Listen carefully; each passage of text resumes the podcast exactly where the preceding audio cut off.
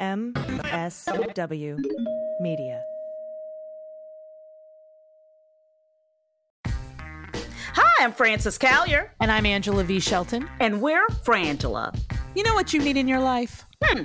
The Final Word Podcast. Yes, you do, That's right, it is the final word on all things political and pop cultural, where we make real news real funny. where we inspire you so you can hashtag resist. Subscribe and get a new episode of the Final Word podcast each week. It's the news we think you need to hear. That's right, we think you need to hear it, okay? Yeah, it's what we say so. That's right, and because all we do is give, every Thursday you can listen to our hysterical podcast, Idiot of the Week. We round up the stupid because you know what? Somebody has to. Okay. All we do is give.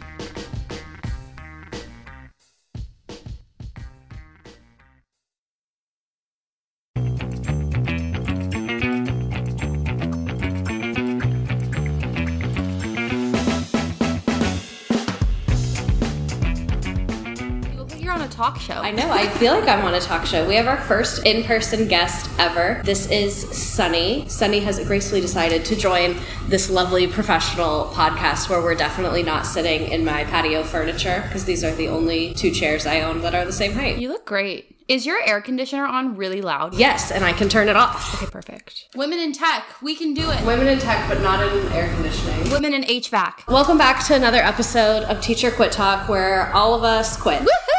We keep accidentally having on people that haven't quit, but then we try and convince them to. Not recently. No, we've actually, I've been pretty good about it. No, you have. I'm redacted. If this is your first visit to our studio, Frazz is Frazz. Frazz is Frazz. And I'm Sunny. hi, Sunny. Tell us a little bit about yourself, as much or as little detail as you would like. Where'd you teach? Why'd you teach? Who'd you teach? So I taught English language arts to sixth, seventh, and eighth graders. I was teaching three grades, but I was also teaching honors and regular for each grade. This is like a terrible confession, but for my honors kids, I would just like make it a little bit harder. If like in the regular ed class, it was like write five sentences, to honors, I'd be like seven. That's what I ended up having to like do. They had like different. I'm like already forgetting the terminology of teaching. That's good. Make room for better shit. Um, Your brain deleted it. Yeah, so during DI, I had to make specified lesson plans for the different honors and regular, and for each group within. you know and they were like, hey, we know you have honors and regular ed and three grade levels, but if you could also subdivide every group into five groups and then differentiate in those groups also, that would be great. That's basically was my life for two years. Shocker, you didn't stay. Yeah, I, I can't believe I survived that long. Once I commit to something, I'm like, I'm gonna finish this out. I'm like really hard headed mm-hmm. that way. So I was like, I'm gonna finish this. I'm not gonna like quit mid year on my kids because I really did love my kids. That was what kept me there, but I hated everything else about teaching. I did a PD at the school that you taught at. It had just appeared to be a really intense environment with a lot of emotional needs that weren't being met. Mm-hmm. And then I remember, like, a couple weeks later, I saw you doing yoga with all of your students. and I was like, that's not the same school, is it? I was like, No, what's that going on school had here? so much chaotic energy, mm-hmm. and I was like, "What do I? What do these kids need to like calm the fuck down?" And I'm also a yoga instructor. At first, I started doing like me- mindful meditations, like the first five minutes of class, and they like did not take it seriously at all at first. But then they would start asking for it, and we would start extending the time of meditation, and they would actually start getting quiet. And I was like, you know what? You guys want to start doing like a little bit of yoga? And I like tried to start a yoga club, but then COVID shut it down, so like that didn't happen. But yeah, I started doing yoga with them, and that was really nice. It really helped me bond with the kids, and they saw a side of me that they didn't see beforehand. So Yeah, I like kids love find out about a hobby you have, and it like they really get interested in it, even if it's like something that was of no interest to them at all. Like I remember I knew this one teacher who collected something. It was something kids wouldn't give a shit about. I can't remember what it was. It wasn't stamps, but like something with that kind of energy. And the kids were telling me about it, and I was like, "That's what really like got you jazzed. Like that's what got you I mean- to like this one what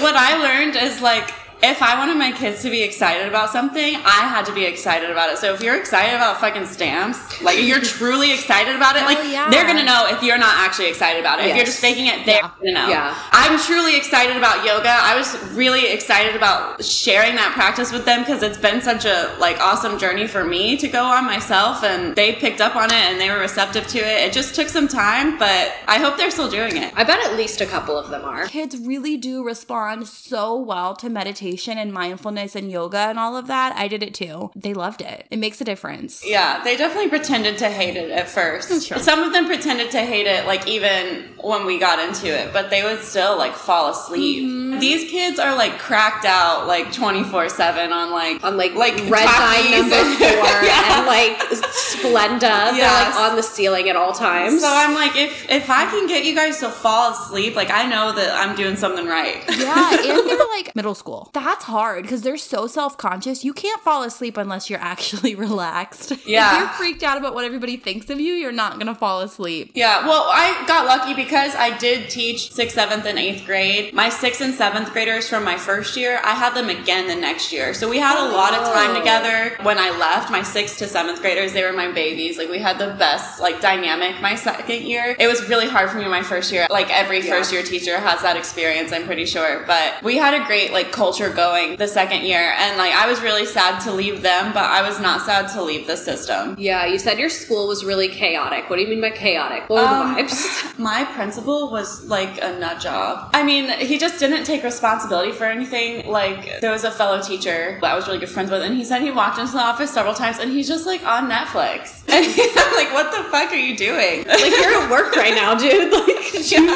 realize that? Yeah, and there were like obvious affairs going on, No. like between him and like one of the staff members. Oh Stop. God. Oh, and no. and he would like call her sexy mama publicly, but he was married. Ew! Does he know that he's out of school? When you say he called her sexy mama publicly, like in an email, like in a staff meeting, like No, what do you? It wasn't that public. It was just like you know, you're in the office, you're like talking about your box, grabbing Oh. your papers, and then like someone's like, "Hey, what do you want for breakfast?" And he's like, "Whatever sexy mama over there wants." Ew! Stop. And he was married. Men have no shame. Yeah. I feel like the qualifications to be a principal, it's they like take the people that like failed the psychological test to enter the military and also people that cheat on their spouses and then like that Venn diagram. They're like, you should This is, lead a this is perfect. This is great. what year was this? 2019, 2020. It was before we were even teaching from home. We didn't start watching Netflix at work until we were home teaching. He was ahead of the game. No, he had the Roku in the office. But beyond that, like he would send like really nasty emails. So like he would be so hands off. We wouldn't hear from him for like half the quarter. And then those people would come in. What's their names again? Oh, the fucking the district. The district. the district would come and like pick random rooms to walk in and then like look for things in that room but not talk to you about it and then like make a report of everything that was missing. Yeah. So I would, by hands off, I mean like I would be calling the office because there's a fight in my classroom my first year. No fights happened my second year because I had that shit on lock. But my first year, I didn't know what I was doing. I didn't know how to get respect. And there were a lot of fights in my classroom. And I would be calling the office trying to get someone up there to help me with a fight because I have a kid bleeding on the ground. And no one would come up. They'd be like, well, welcome to education, miss. I hate when they said that. About kids getting beat up in the classroom and no one's coming to like. You're like, not like you were like, oh my god, the books I have, the spine is cracked. And they're like, welcome to education, where that's like kind of a fun little jokey joke. It's like there is someone's child on the floor bleeding. Like, I am concerned that I'm the only one concerned. Or something that happens to us. they always say, don't touch the kids, don't get involved. It's But like, then oh, just, just let, let them. The first time that I heard that was from you, I think, redacted, because, uh, you know, in elementary school, nobody talks to us about what to do or not to do during a fight. Like, we are not allowed to restrain kids. We know that, but like, the logical response for my brain is always like, we'll get in between them. Because if you can't touch them, what are you gonna do? I had pretty on top of it security at the school that I taught at, and I never had a fight in my room. I had two almost fights. And the first one, I broke up, and they were like, hey, it'd be awesome if you could never do that ever again. Because the kids were like up in each other's faces, but they hadn't hit each other. So I like got in between them and like pushed their arms apart, if that makes sense, just to kind of mm-hmm. like, give them a little space. And then I made one of them go in the hallway, and they told me to never do that again. And then after that, they told me that the protocol is like call for security and then get all the other kids to the other side of the room as fast as you can. But I never had it get to that point. There was only one other time where they started to kind of have like a moment, and then I was like, I'll call security, and then security heard me say that, so they started walking up, and then it ended there. like as a woman with like maternal instinct, especially if kids that you like fucking love to death. You know, like I'm not gonna sit there and watch my kids get beat up. I'm sorry. I'm gonna break it up because that's the human thing to do. I don't care if I get punched, honestly. That's the mindset I had in the classroom. Anyway, so back to what I was saying before. The district would come in and they would like raid our stuff and then we get like a bad review. And this especially happened my first year because I didn't have time to get anything organized. Like I was there till like 7 p.m. every day trying to figure out how to organize my stuff. I wasn't getting any help. The only help I ever got was from my fellow um, teacher who also taught English next door. And thank God for her because she would stay with me late and like help me and like help me figure it out. It wasn't her job to do that. But it's always other teachers who have our back. And then we would get like the nastiest, most unprofessional email I've ever seen in my life about like how we were like shitty teachers and like this, that, and the other thing. It was just such a toxic environment. I'm like, how are you gonna like not give me any support, not tell me what to do? And then all of a sudden you're on my ass. And then they were in my classroom like all the time after the district came in. I'm like, we could have avoided all this if you were just giving me the support I needed from day one. right. Or even like an email with a list. Like, Yeah, yeah. you like literally, if you had just told me what they were going to look for, I would have done it. Mm-hmm. The district would come and rip you apart, and then your absent principal would be like, This is all your fault. I've never loved you, and I couldn't have done anything to prevent this. pretty much yeah pretty much and like he was just very aggressive and not just him my ap as well my ap my first year was really good um like not really good. She was better. She was average. It was me, like amazing. pick a better word here. She was better. She was a little bit more present. I could ask her questions and she was softer. She didn't have nonviolent communication. When my ap my second year would like come in my classroom and like see a kid like putting his head down. And uh, like this example was like literally one of my like best most quiet respectful kids in my classroom.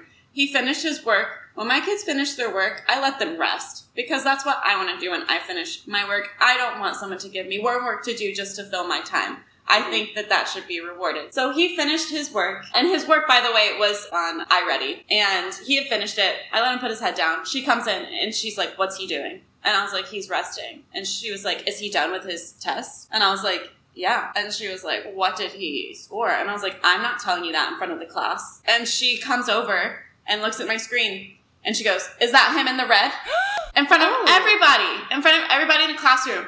And I, I said, I'm going to take you outside. And I took her outside and I was like, don't you ever come in my classroom and do that again. That was crossing the line times 10 for me. I was so upset about that. Out of every choice she possibly could have made, why that? Like, what possessed her to? I don't know. And then Like- when I took her and like brought like my principal and everyone in a meeting, she denied all of it. She tried to gaslight me. She's like, "Well, maybe you just received it that way." I was like, "No, I didn't receive it that way. It was what happened. It was factual. I can bring every single kid in my classroom in here to back me up, but I don't think you want me to do that." It's such a power move when you threaten to bring in a kid to back you up because they back down really quick when you do that. Yeah. Like I had not a similar situation, but I had a time where they were like, that didn't happen. And I was like, I have 70 11th graders who would disagree with you. And they were like, we can talk about it. We can, let's get through this. Like, I was like, oh, suddenly I'm not a liar. She was like, "Yeah, well, I apologize that I, I came across that way." I was like, "No, you didn't come across that way. You were that way." Yeah, don't let them gaslight you. I'm so glad you said that. There was never any accountability, but I will say that she never crossed me again. So I was really proud of myself. Teaching really taught me how to like build up my boundaries and stand up for myself, which I took to my next career path in exotic dancing.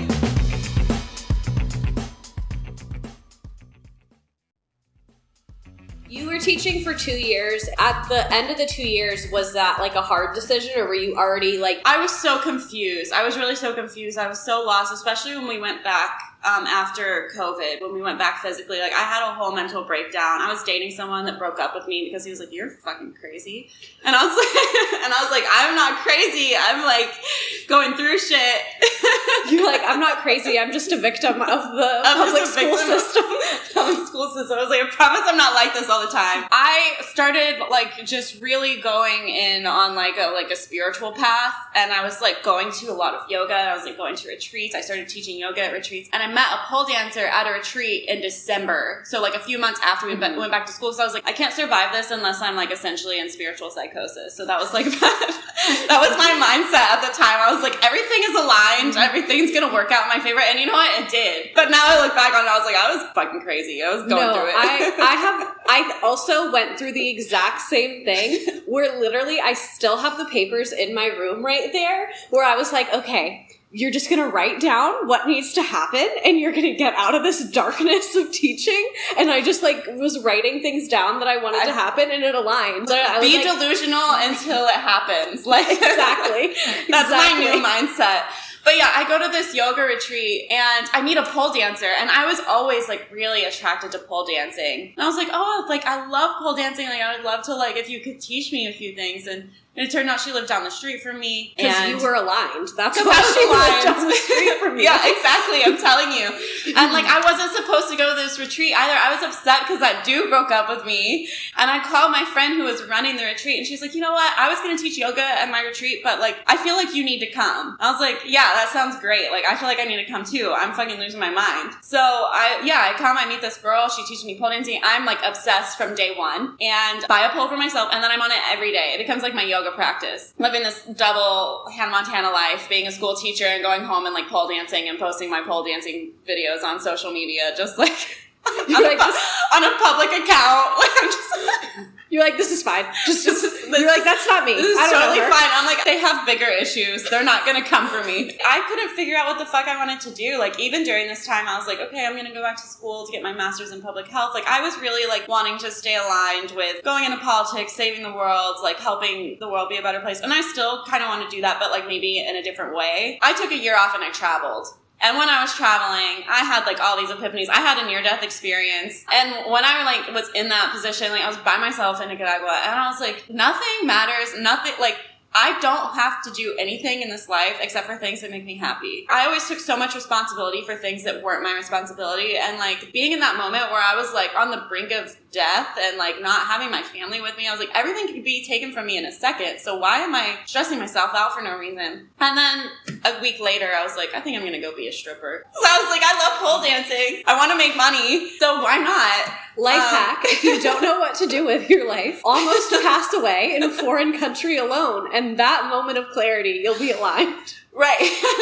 but it doesn't end there. Like the alignments kept happening. I went to Hawaii because I still like I was scared. Like I was like I started selling my news online. I was like, what is what is wrong with me? What's going on? Like I wanted to go into politics and now I'm I've like, always said I think the next glass ceiling we have is a president who once had an OnlyFans because it's gonna happen. Actually, before we get to that glass ceiling, the glass ceiling prior will be a president who's had their nudes leaked because I feel like current politicians when they get their nudes leaked, it's like, well, you were doing that shit while you were a politician. What the fuck? But in 20 years, we're gonna have people who like that was normal teenage, young adulthood normal, regular, anybody behavior, and like then you did politics. It's gonna happen. study for president. Anyway, um, I was like really scared and I wasn't like jumping into it. I just knew that it was what I wanted to do. And I, I went to Hawaii and I was like working at a retreat center there, like still trying to like figure my shit out. And I would hitchhike to Hilo. Which was like an hour away from where I was staying.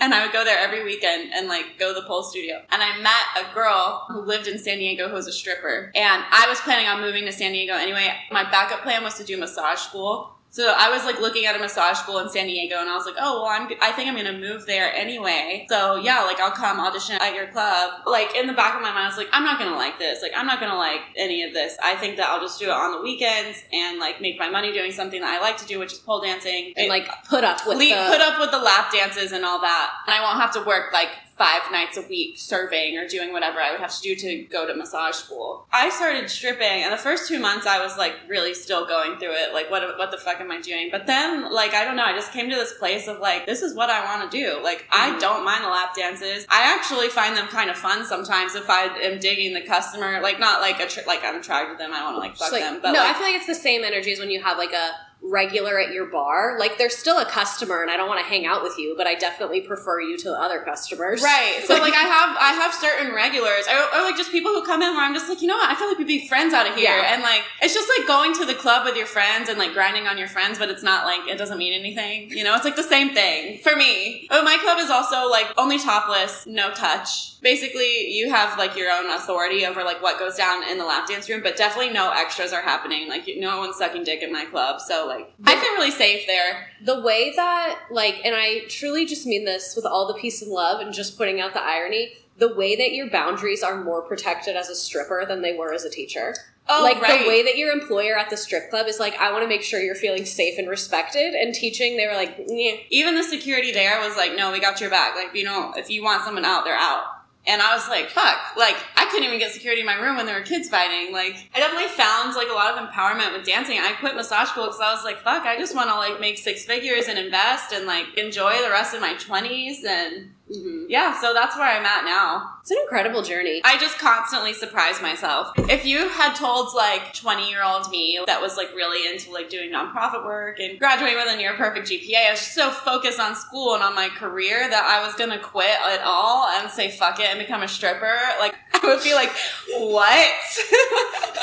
past you would have been like someone get her into therapy right now what are you all doing like if I had a psychic back then, I, I'm glad I didn't. but now you're aligned and Now I, I'm aligned and I do have a psychic. Exactly. now is the perfect time to have a sidekick. And I also will say I loved seeing your journey of your career because I don't know, I feel like see I saw your experience at the same time that I saw a couple other people make like career changes and things and it kind of just opened my mind that it not everything has to be so linear and like planned and like a perfect trajectory of up and up and up. There's so many ebbs and flows in a career and like maybe for one job the benefit it's giving you is a lot of money and maybe for a different job the benefit it's giving you is like a lot of purpose and social connection. And it just kind of showed me that like there's so much value in all these different career fields that you might not think of as being like a connected or a next step, but like you have to kind of prioritize what value you want to take out of your job, which in this case is like joy and feeling safe and respected. Yeah, well, I want to say that I feel respected all the time. It can be it can be degrading at times. Like I'm not gonna like sell that lie that like stripping is like glorious and like it takes a certain type of person. You have to have really strong boundaries.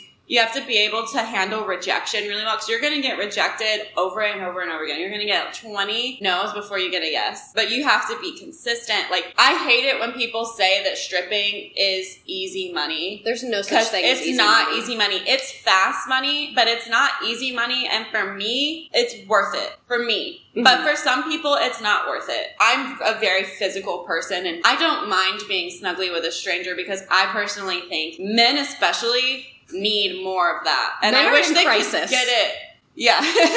they I wish they would get it from their friends, but like whatever. Like if you need to pay me to like snuggle you, I will. Yeah, I mean they come in and they tell me like about their divorces. Like I'm be- I'm just a sexy therapist. Yeah, I was gonna say that. Yeah. Not like that. But I was just gonna say like men are very much in crisis and I feel like they just are seeking out emotional connection and for a lot of them they don't realize that that's their intention when they're going to a strip club, but it is. It takes a while to get there. Something I put together is like the guy that's giving me creepy serial killer, if I can't have you knowing can vibes, really just needs a good hug and someone to like talk to. It's so weird. I just had this experience this weekend where like I had this guy in the champagne room and I was like, he was super like happy and exciting on the floor. And then I get him in the champagne room and he's just giving me like weirdest vibes ever. I was like, this seems like a different person. Like, what's Ugh. going on? I got scared. And then he like, he told me some really dark shit that he was going through. And I was like, that makes sense. You're drinking, like, you wanted to come across as this big bag strong guy who was gonna like be, I don't know, like, like daddy energy. Mm. But really, you just needed like someone to hug you and someone to tell you that like you need to put yourself first and you need to see your worth and like all those things. Just validate. I see that play out a lot where they come in and I'm like, okay, you're fucking crazy. I'm like scared, and then they like turn into this like s- like sobbing like mess, and I'm like, oh wow, like You're like, wow. That's what that was. Like, You're like that violent aggression I was feeling the moment you walked in the door. You're just actually a puddle of tears. you're This just actually really sad. Like, this is how that manifests for you. And I mean, yeah. I used to like want to think that like women and men were more alike, but like we are so different. We're so different. so different. And I think that like coming to that conclusion is like the best thing that women can do. I have men issues. Like I just like I could never do the work that you're doing because I would like scream at them. Like it, I think it takes so much emotional regulation and like professionalism in this that industry that I just don't possess. But anyway, I digress. The thing that like has made me able to interact with men and like hate it so much less is like setting the expectation in my own brain that they are looking at the world through a completely different perspective and I have to be as explicit and literal as possible and say exactly what I want and exactly what I need because you cannot have any faith in them to read between Right. the lines because I think we just interact so differently. Yeah, they're a lot more black and white than we are. But at the same time, there's so much like inner shit that they don't access. I feel like men could have so much more depth, and I have met men that do have so much more depth than the majority of men that you meet. I just feel like,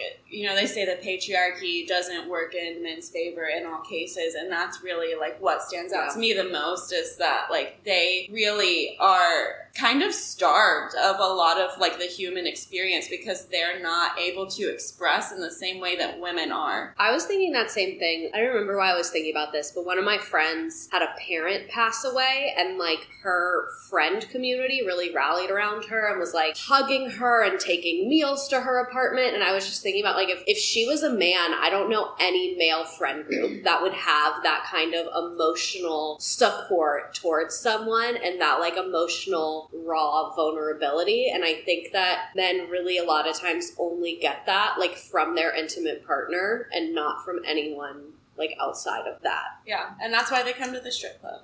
Yeah. yeah, because they don't always have an intimate partner. But yeah, I mean, I've definitely seen it like within like more like spiritual yoga groups. Like men are a lot more connected to their like feminine side, and they do hold space for each other in that way. But it's very rare to find. Yeah. Would you ever in a million years think about going back to teaching? I, I actually have dreams about it all the time. Oh, I mean, God. I, the only. N- Not because I want to, but I think it's just in a in a world in which I were getting paid more to do that work, I would. Mhm. But like for the money, it's not worth it. Like it's not worth the stress. Honestly, in the states, we're putting our lives at risk every time we walk in the school building. I just don't find that to be worth it. For like you would have to pay me six figures, and I don't think that like that's a big ask. I think it's not at all. if we want the country to turn around at all, we need to start prioritizing education because that's why it's going down the shitter. We don't give a fuck about education, and then you know what that produces. To me, paying teachers $100,000 makes 100% sense, and I can't see a reason why you wouldn't do that because to me, like, in pretty much any field, 100K is like the starting salary of someone who's considered like respected, qualified, and important and super needed. You know what I mean? But that's like.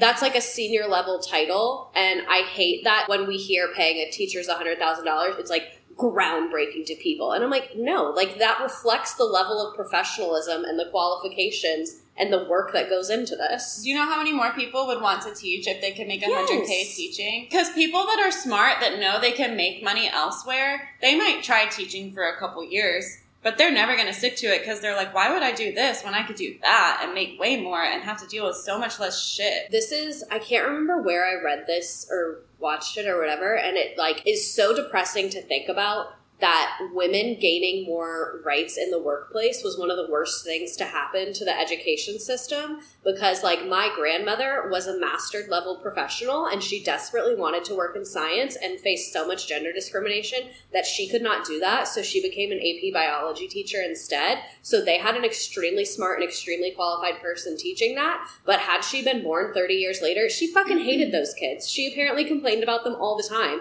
and constantly was like I want to work at a lab. I hate this but this is the only job in science that I can get and I want to do science, so I guess I'll put up with it. How many people today, myself included, that have that passion for anything and you realize like, oh, teaching isn't going to pay me what I'm worth, but if you were stuck and that's the only way you could have a job, that's what you would do. Damn. I've never thought about it through that lens. Isn't that horrible to think about? Yeah, that's so horrible.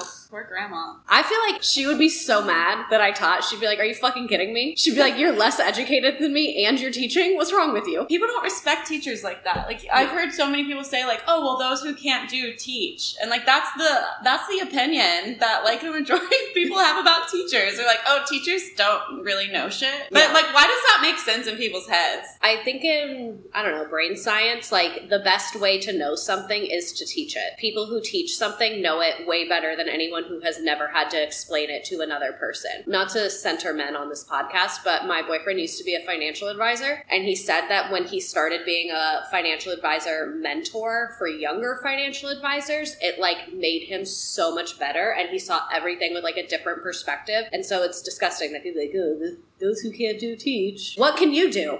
I love this. Just like listening to your journey. Your job now obviously has struggles too, but I just think it's so great that you have people who help you hold your boundaries and help keep you safe. That's what everybody should have in their workplace. Yeah, and again, I'm not every club is different. So I just want to reiterate mm-hmm. that there are clubs that are absolutely not safe and there's girls being trafficked and I always want to shed light to that because I'm really privileged to work in the club that I work at. I feel really safe and I'm really grateful to have that opportunity to choose sex work and feel safe in it, but that's not the experience Yeah. for everyone. And I just want to highlight that because that's something that I'm really passionate about seeing a shift in. I would love to see sex work more regulated and more respected as a profession. We're also even talking about the differences between California and Florida. I work in real estate now, and I we were looking at this house, me and my coworkers, and everyone was like, "What the fuck is this house? This is so weird." No one could figure out what it was because there were a gazillion cars outside, and then the furniture in each room was just like an odd setup. And I was, they were like, "This makes no sense. No one would ever live here with this furniture." Like there were like way too many bedrooms and no kitchen. Like it was just weird. And then I told them I was like, I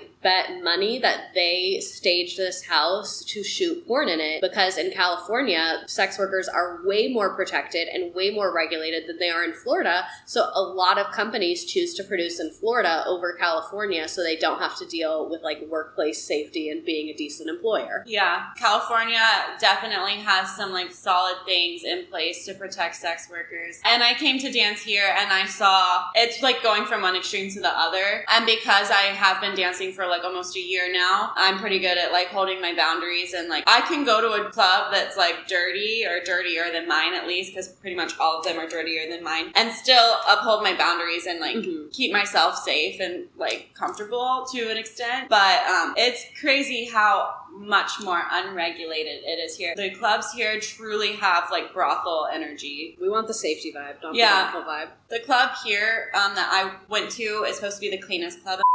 And they don't want you to do extras. They'll say if you you'll get fired if you do. Girls still do it, but there are other clubs that literally have champagne rooms with a bed in them, with a shower in them, hot tubs, and I'm just like, how do they get away with that? Because that's like obviously a brothel. Like, what champagne room needs a bed and a hot tub and a shower? Like, that's crazy. Like, how'd you even get your liquor license? Like, has a I government know. employee ever I- walked into this I mean, building? that's just so like it just speaks to how unregulated Florida is in so many ways. In so many ways, Florida is so unregulated. I did fine there just because it wasn't my first like stripping job, and I know what I'm doing, and I know how to like say no. But I would never want to see like I saw so many like young like 18, 19, 20 year olds coming in. I would never want to see them working there as their first dancing I job. feel like any job that you have to have such like good emotional skills and boundary setting skills, I feel like maybe just everyone needs a frontal lobe. Like maybe Yeah. we don't have that job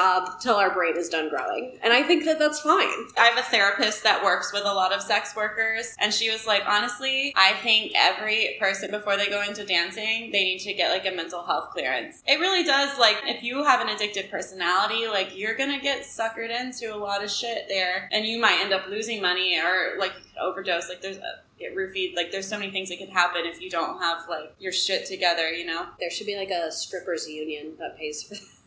They're actually trying to unionize in LA. But the thing is, is it's like, it's kind of a double-edged sword because they actually succeeded and they got um, a law called AB5 passed. And basically they wanted more rights for the dancers. Mhm. But something I love about dancing is no one can tell me when to come in. I go Oh. in when I want to. Nice. Yeah.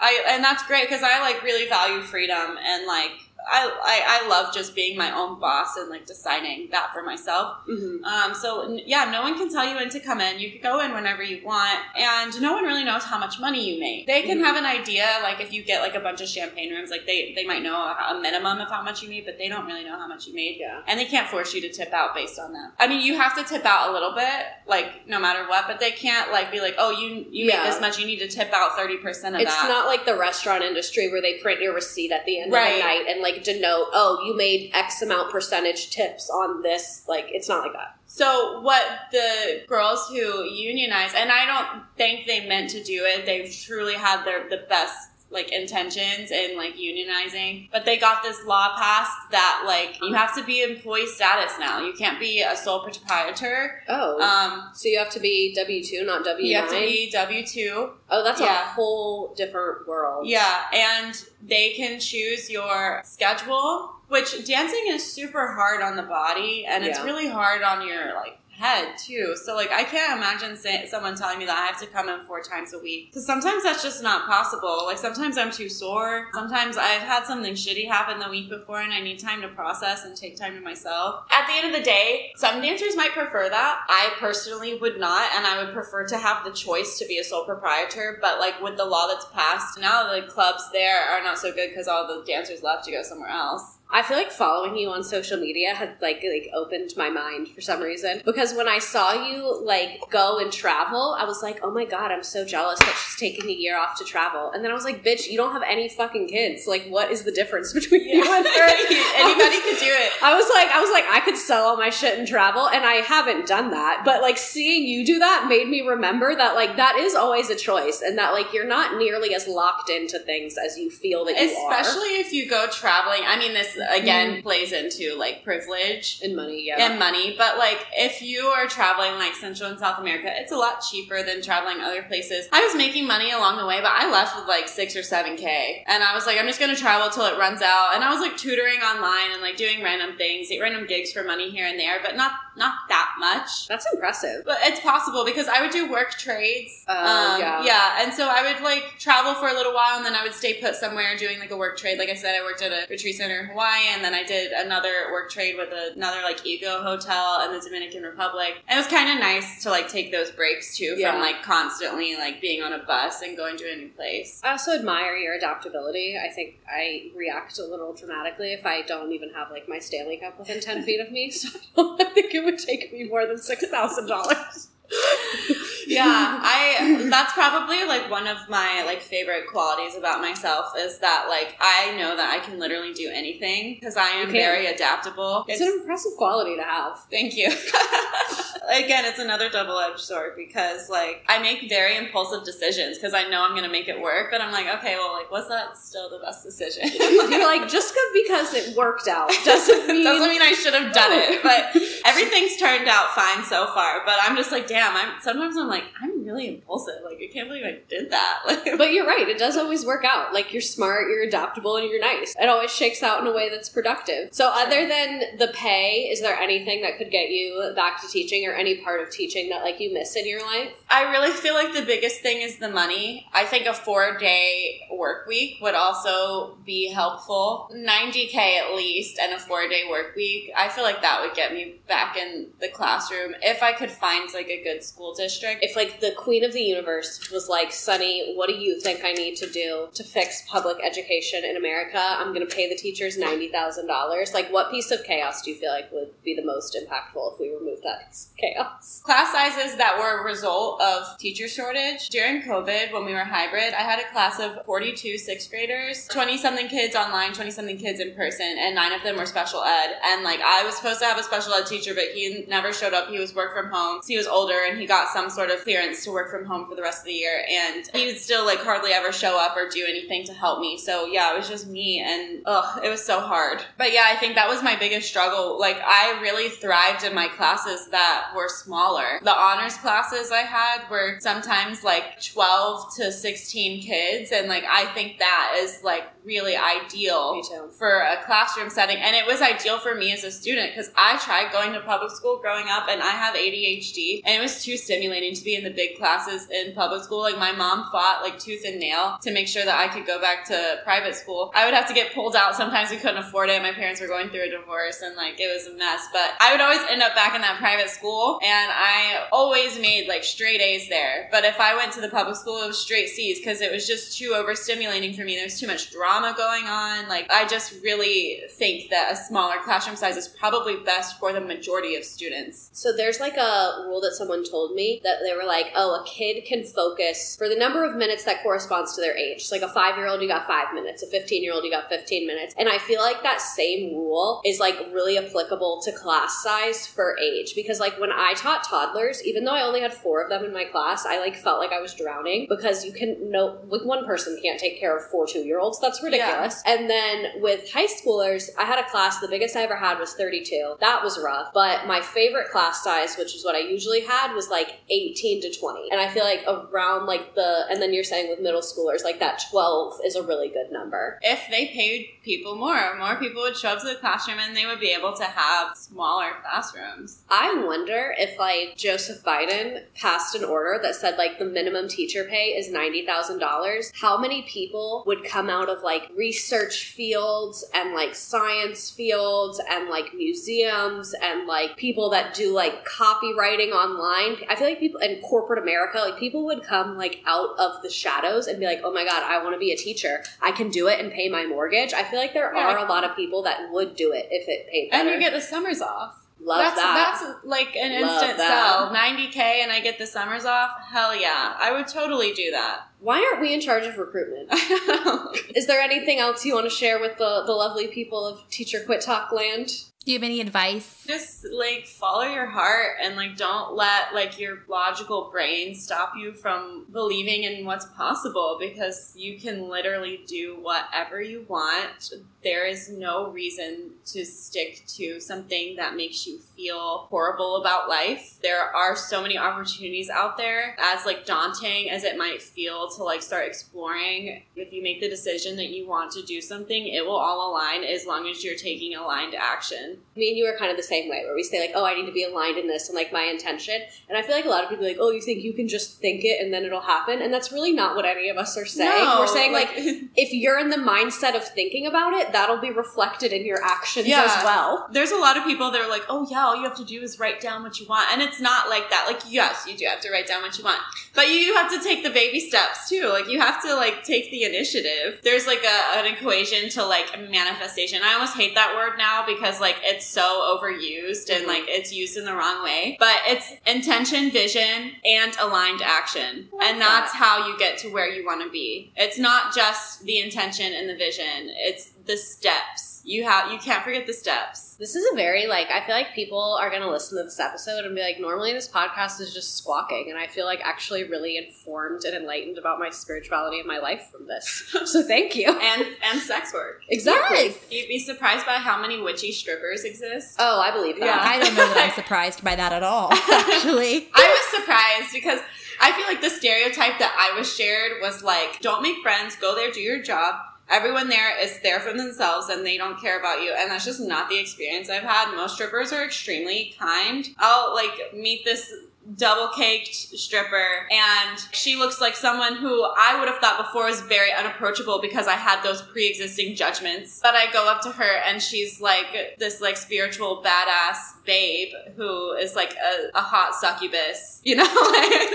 A friend for And- life. and yeah, and I'm like, damn, like I'm so sad that I like used to judge people like so quickly before. And I'm sad that I came into the stripper world and I really didn't make friends there for like three months because I was like, I don't want to be involved with any of you. I don't trust any of you. But yeah, a lot of them are like, I call us the astrology hoes. There's like a corner in the dressing room where we all like hang out and talk about astrology. Um, yeah. That's cute. Awesome. Because I used to like kind of struggle with making friends with girls, and like I've never connected with a large group of girls so much. Like I was Mhm. like, I, I relate to strippers more than I relate to like any women, and I don't know why. It's been a really healing experience for me to just like be friends with strippers.